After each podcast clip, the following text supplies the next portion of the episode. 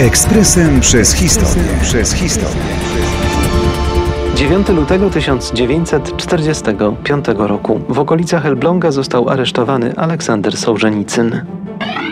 Wówczas był kapitanem Armii Czerwonej, a NKWD przechwyciło list, który skierował do przyjaciela. W tekście pozwolił sobie na szczerość odnośnie sowieckiej rzeczywistości i samego Stalina. Oskarżony o antyradziecką agitację trafił do więzienia, a potem skierowano go na 8 lat tzw. Tak wychowawczego obozu pracy. W lutym 1953 roku został zwolniony, ale skierowano go na wieczne osiedlenie w Kazachstanie. Kiedy wykryto u niego chorobę nowotworową, wydawało się, że organizm Sołżenicyna tego nie wytrzyma. A jednak choroba się cofnęła, co pisarz do końca życia będzie uważał za palec Boży, bo dzięki niemu mógł napisać dzieło życia, słynny i wstrząsający archipelag Gułak.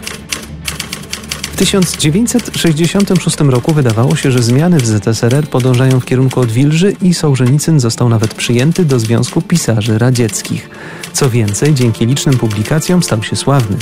Pisarz wykorzystał okres przychylności w sposób, którego władze się nie spodziewały. Zbierał ogromny materiał faktograficzny do wspomnianego archipelagu Gułak. Kiedy do władzy doszedł Breżniew, wszelkie odwilżowe symptomy zostały powstrzymane a Sołżenicyn przekształcił się we wroga systemu numer jeden. Powstał jednak problem. W roku 1970 Sołżenicyn został laureatem Literackiej Nagrody Nobla za całokształt twórczości, a w uzasadnieniu napisano tu cytat za moralną siłę, z jaką spełnia obowiązki wobec niezastąpionych tradycji literatury rosyjskiej.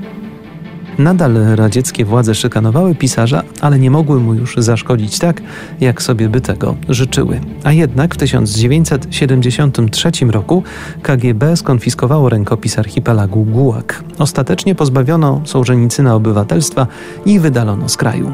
Dalsza historia jego życia to już materiał na osobną opowieść, równie zaskakującą i pełną zwrotów akcji. Pisarz zmarł latem 2008 roku. Ekspresem przez historię. Przez historię.